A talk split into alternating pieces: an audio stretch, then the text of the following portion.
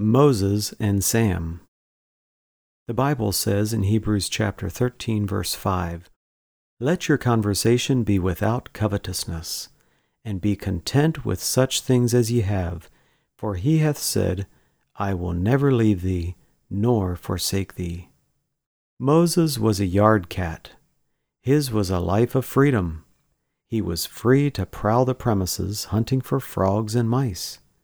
He was at liberty to tussle with his sibling, or merely snooze on the sunny porch if he chose. All of the great golden out of doors was his to enjoy. Sam was a house cat. His was a life of luxury.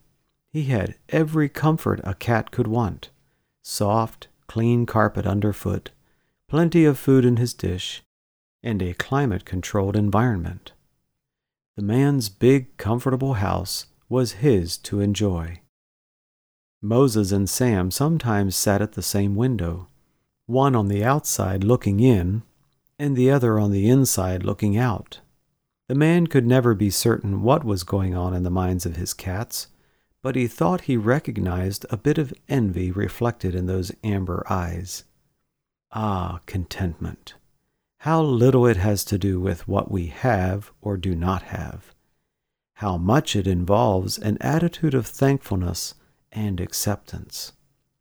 The apostle Paul testified in Philippians 4:11, I have learned in whatsoever state I am therewith to be content. He was content though he had to flee for his life. He was content to suffer deprivation and imprisonment. He was content in spite of the infirmity of his flesh he was content to endure hardness as a good soldier of Jesus Christ. Though his life appears far from ideal when measured against the modern American dream, Paul had learned contentment. It is not where we are, but what we are that counts. Whether we are on the outside looking in or on the inside looking out, let us be inspired to a life of thanksgiving and contentment.